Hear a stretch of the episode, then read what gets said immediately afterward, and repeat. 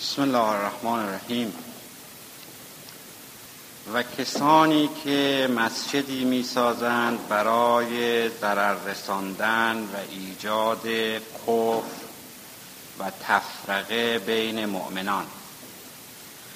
و پناهگاه برای کسانی که می‌خواهند با خدا و رسول بجنگند و سوگند می‌خورند که قصد ما به جز خیر نبوده خداوند شهادت می‌دهد که آنها دروغ می‌گویند. تو در آن مسجد نماز مخوان و مسجدی که از روز اول بر اساس تقوا بنا شده است شایسته تر است که در آن نماز بخوانید در آن مسجد کسانی هستند مردانی هستند که دوست دارند ظاهر شوند و خداوند پاکان را دوست دارد. آیا کسی که بنیانش را بر تقوای خدا و رضایت خدا نهاده بهتر است یا کسی که بنیانش را بر کناره زمینی نهاده که می‌خواهد بهتر تا با او در آتش جهنم سرنگون گردد و خداوند قوم ظالمین را هدایت نمی کنند آنها بنیانشان اساسشان بر شک و شبه است و در قلبشان است تا آنگاه که دلشان پاره گردد و خداوند دانا و حکیم است. شعن نزول این آیات مربوط به و زمانی که حضرت رسول اکرم صلی الله علیه و آله و سلم عازم قضوه تبوک بودند. در اونجا در مدینه در حاشیه شهر مدینه مسجدی ساختن مسجدی بود به نام مسجد قبا.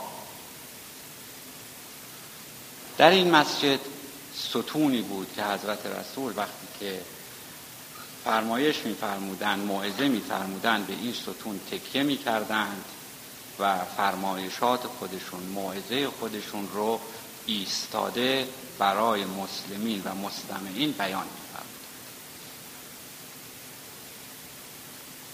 و از اونجایی که بعضی وقتا پاره از اوقات اتفاق میافتاد که فرمایشات پیامبر طولانی می‌شد. موعظه ایشان طول می‌کشید و مسلمین احتمال می‌دادند که حضرت خسته بشوند.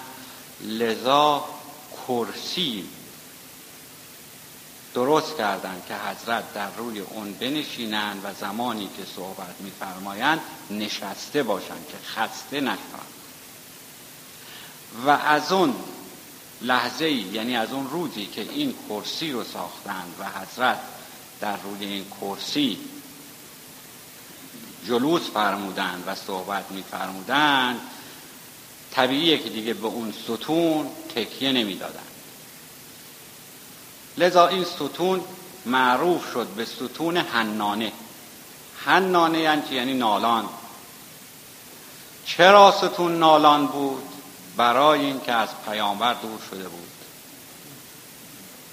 پیامبر دیگه تکیه به اون نمی‌دادن.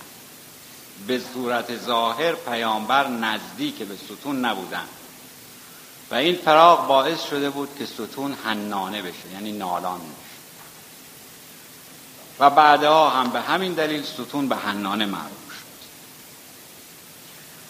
بعد منافقین کسانی که نفاق داشتن کسانی که می‌خواستن تفرقه بندازن بین مسلمین به خیال خودشون و به نظر خودشون و با نیت خودشون با نیت سوء خودشون مسجدی در مقابل این مسجد ساختن و از حضرت درخواست کردند که شما در این مسجد نماز بگذارید و اقامه جماعت بفرمایید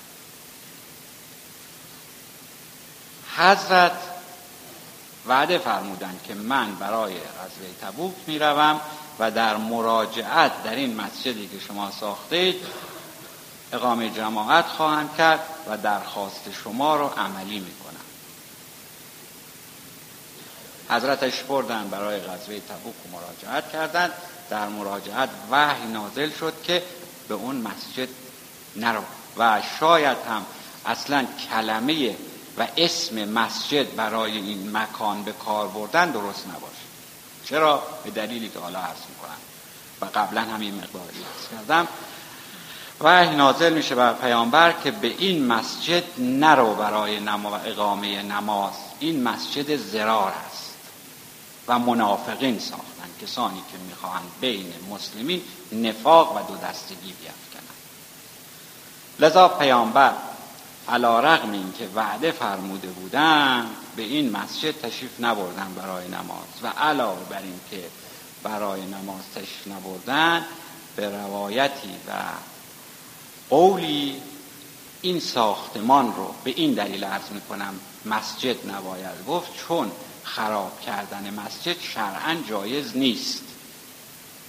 و همین دلیل کلمه مسجد رو ما نباید در مورد این زرار به کار ببریم ساختمان زرار رو حضرت فرمودن خراب کنن. چرا؟ به دلیل اینکه در مقابل مسجد قبا یک به قول امروز چیز دکونی ساخته بودن. یه محلی ساخته بودن که در مقابل مؤمنین جای دیگری داشته باشن. حضرت دستور فرمودن که ساختمان رو خراب کنن و به روایتی اون تبدیل به زبالدان شد و اما این ما حدیث داریم که میفرماد الاعمال به نیات یعنی اعمال ما به نیتی است که ما می‌کنیم و در قرآن داریم که کل اون چرا که ما انجام میدیم بر اساس شاکله ما هست و حدیث هم میگه اون اعمالی رو که ما انجام میدیم بر اساس نیتی است که ما می‌کنیم. همونطوری که دستور داریم که وقتی که می‌خواهیم نماز بخونیم یا روزه بگیریم باید نیت کنیم. نیت می‌کنم برای خوندن نماز مغرب نماز عشا نماز ظهر. از همینطور و تمام عبادات نیت داره این نیت بسته به شاکله انسانی یک شاکله داریم یک نیت داریم و یک عمل. شاکله اون زمینه هست. زمینه هست که نیت رو میپرورانه و نیت هست که بروز می‌کنه به صورت عمل اگر شاکل رحمانی باشه و به سوی خدا بخواد نزدیک بکنه طبیعتا نیت هم رحمانی میشه و عمل هم رحمانی میشه. و همه سرچشمه می‌گیره از شاکله و بالعکس. اگر شاکل شیطانی باشه نیت شیطانی میشه و عمل هم شیطانی و مثال خوبی که در این مورد می‌توان بیان کرد در مورد شاکله داستانی است که مولوی علیه الرحمه در مورد معاویه در مصنوی میفرماید. که معروفه به اینه که یک روز صبح یعنی سحر اول از آن شیطان رفت و معاویه را از خواب بیدار کرد و گفت که برخیست که نمازت قضا نشه و نماز را اول وقت بخون. معاویه تعجب کرد از اینکه چگونه شیطان عملی رو می‌کنه به ثواب به درست.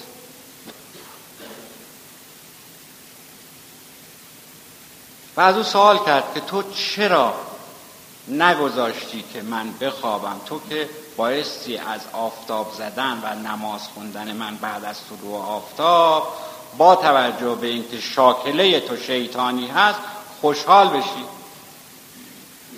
چرا نگذاشتی که من بخوابم و نمازم قضا بشه؟ چون نیت تو اینه. نیت یعنی شاکله شیطان. شیطانی و رحمانی نیست.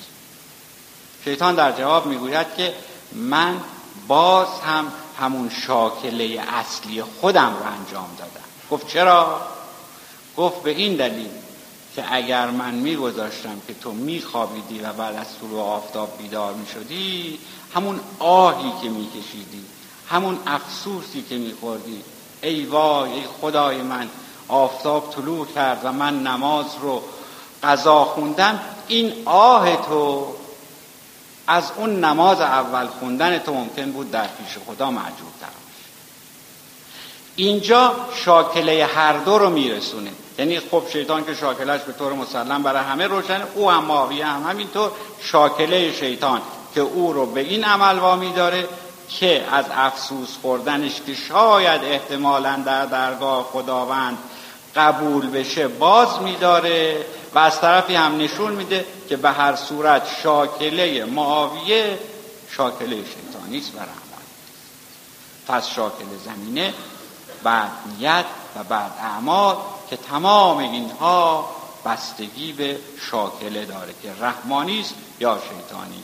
و مسلما مؤمنین شاکله رحمانی دارند و اون کسانی که زرار رو در مقابل قبا ساختن شاکله شیطانی داشتن. برای چه؟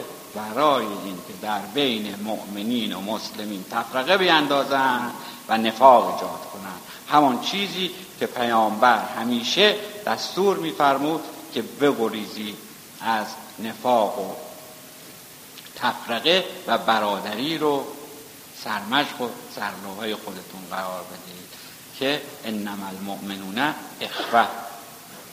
فرماد که مؤمنون برادران یکدیگر هستند. و این مسجد زرار برای این زرار برای این بود که این اخوت این برادری رو از بین ببرند. صدق الله